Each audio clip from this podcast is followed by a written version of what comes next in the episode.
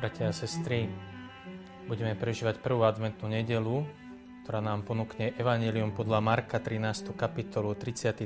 až 37. verš. Ježiš povedal svojim učeníkom, majte sa na pozore, bdejte, lebo neviete, kedy príde ten čas. Je to tak, ako keď človek odcestuje. Opustil svoj dom, svojim sluhom odovzdal moc, každému určil prácu a vrátnikovi prikázal bdieť. Bdejte teda, lebo neviete, kedy príde pán domu, či večer, či o polnoci, či za spevu kohúta alebo ráno, aby vás nenašiel spať, keď príde nečakane.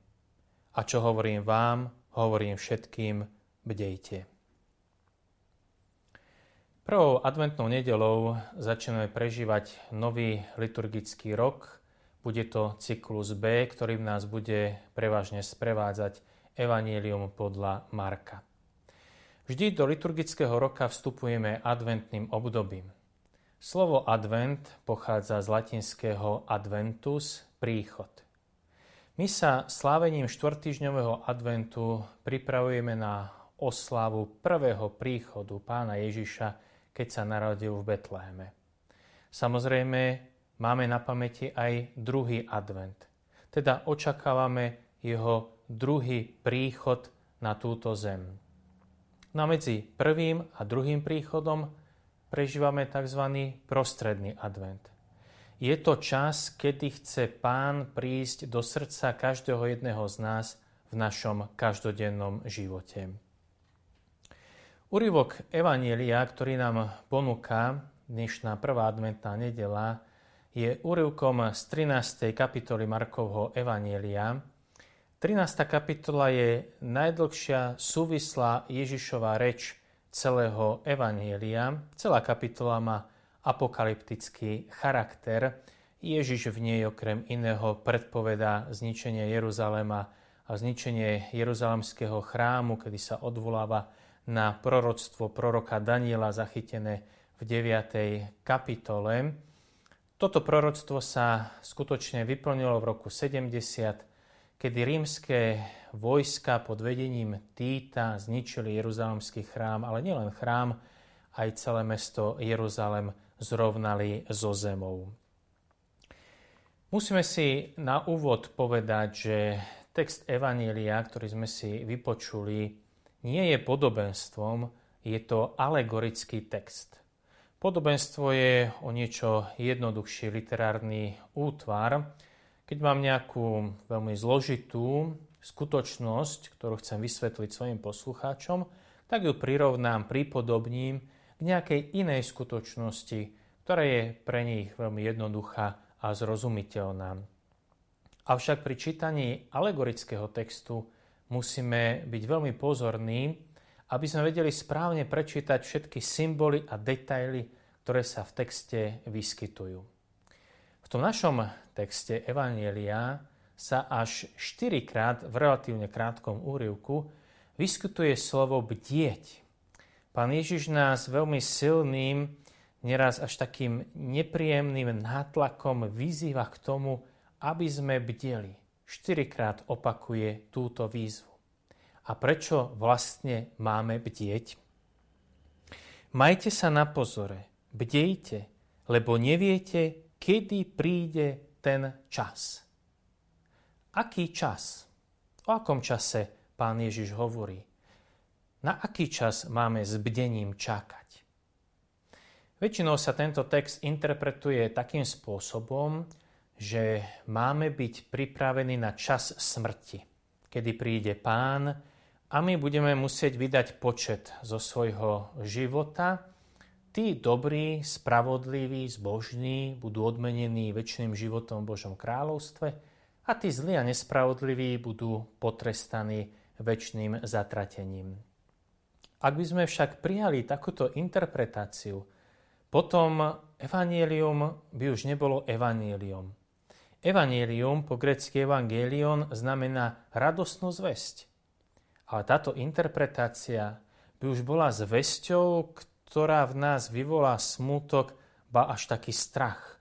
So strachom by sme čakali príchod pána, ktorý by prišiel preto, aby nás potrestal za naše hriechy. Každého jedného. Veď skutočne každý jeden z nás je hriešnikom. Čiže toto nie je úplne správna interpretácia textu bdejte, lebo neviete, kedy príde ten čas. Ešte raz nám teda pred očami vystáva otázka, o aký čas sa jedná. Aký čas máme s bdením očakávať? Grečtina používa dva výrazy na označenie času. Chronos a kairos. My obidva výrazy prekladáme ako čas, ale medzi nimi je predsa len rozdiel. Skúsme si to vysvetliť. Chronos to je výraz, ktorý definuje plynutie času. Kairos to je výraz, ktorý hovorí o tom, kedy nastáva ten správny čas, aby sa niečo uskutočnilo. Vysvetlím to na takomto príklade. Predstavme si piatich ľudí, ktorí pracujú na tom istom projekte, spoločnom projekte a potrebujú sa v tejto veci stretnúť.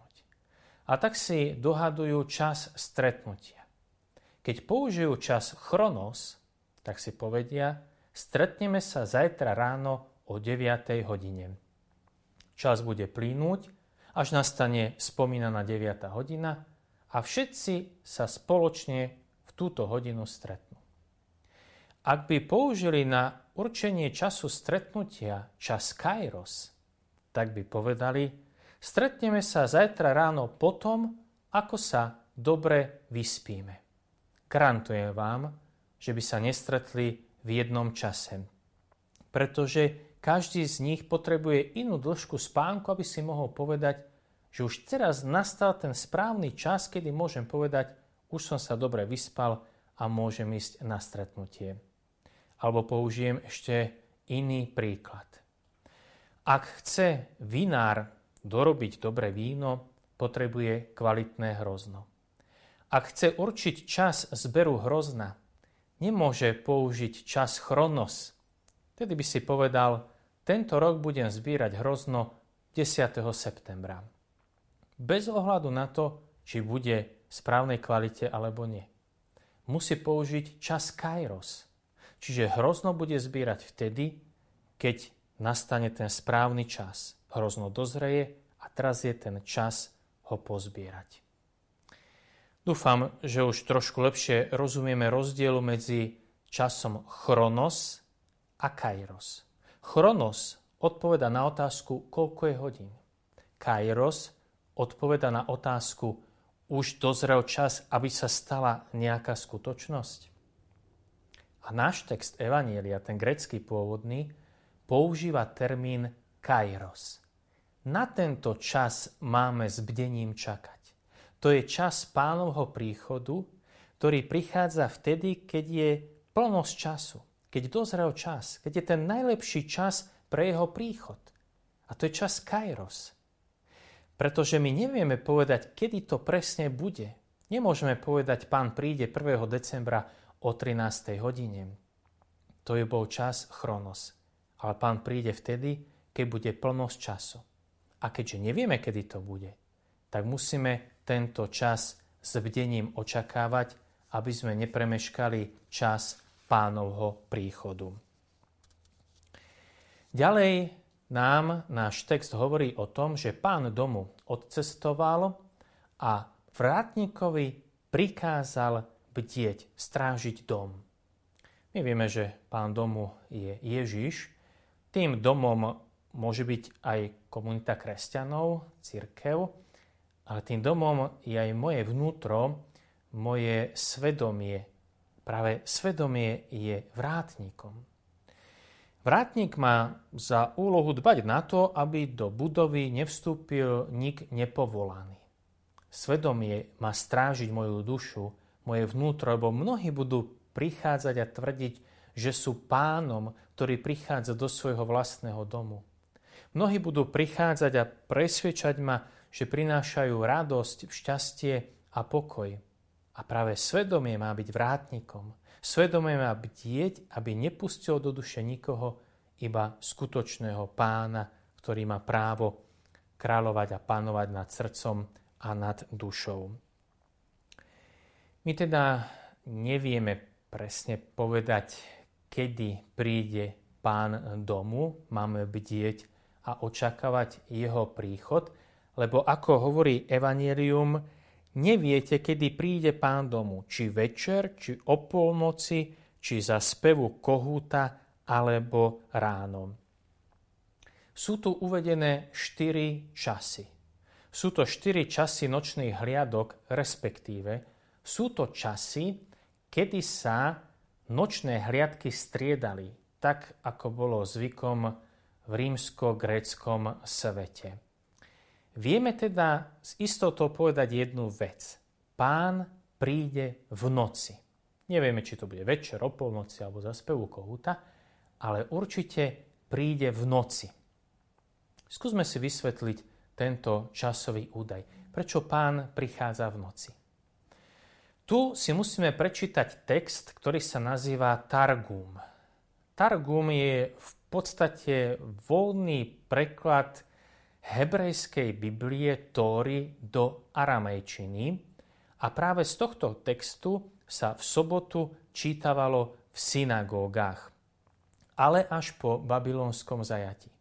Keď sa totižto Židia vrátili z babylonského zajatia späť do Palestíny, hebrejsky už nerozumeli. Ich jazykom bola aramejčina. A keď sa teda v sobotu čítala v synagóge Tóra, lektor prečítal verš v hebrejčine a prekladateľ hneď tento verš prekladal do aramejčiny. A my v starozákonnej knihe Exodus nachádzame takýto text. Izraeliti bývali v Egypte 430 rokov. Po dokončení 430 rokov práve v ten deň odišli všetky pánové voje z egyptskej krajiny. Bola to noc bdenia, zasvetená pánovi, keď ich vyviedol z Egypta. To je pánova noc, ktorú majú bdením sláviť všetci Izraeliti z pokolenia na pokolenie. A práve tento text knihy Exodus, 12. kapitolu, 42.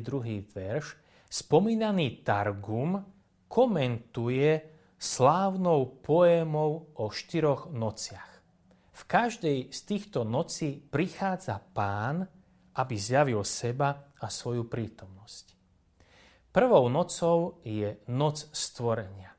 Hneď v druhom verši celého svetého písma, v druhom verši prvej kapitoly knihy Genézis čítame. Zem však bola pustá a prázdna. Tma bola nad priepasťou a duch Boží sa vznášal nad vodami.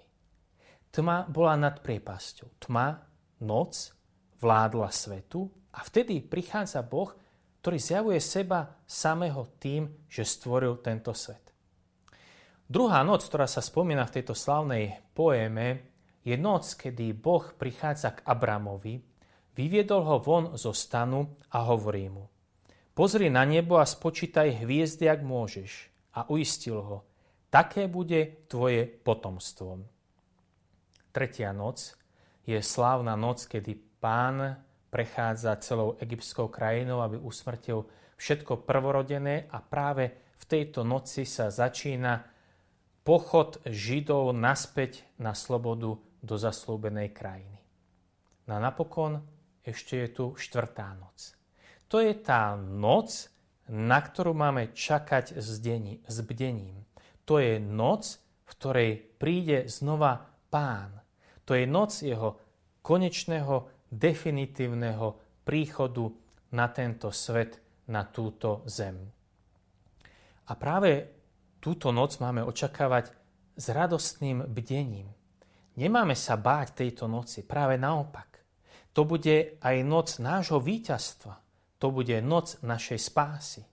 Kedy príde pán aby tých, ktorí žijú s ním na tomto svete, ktorí žijú vo viere v Neho a v láske, v spoločenstve s ním, aby ich zobral k sebe do Božieho kráľovstva, kam nám išiel pripraviť miestom. A tak teda, drahí bratia a sestry, bdejme.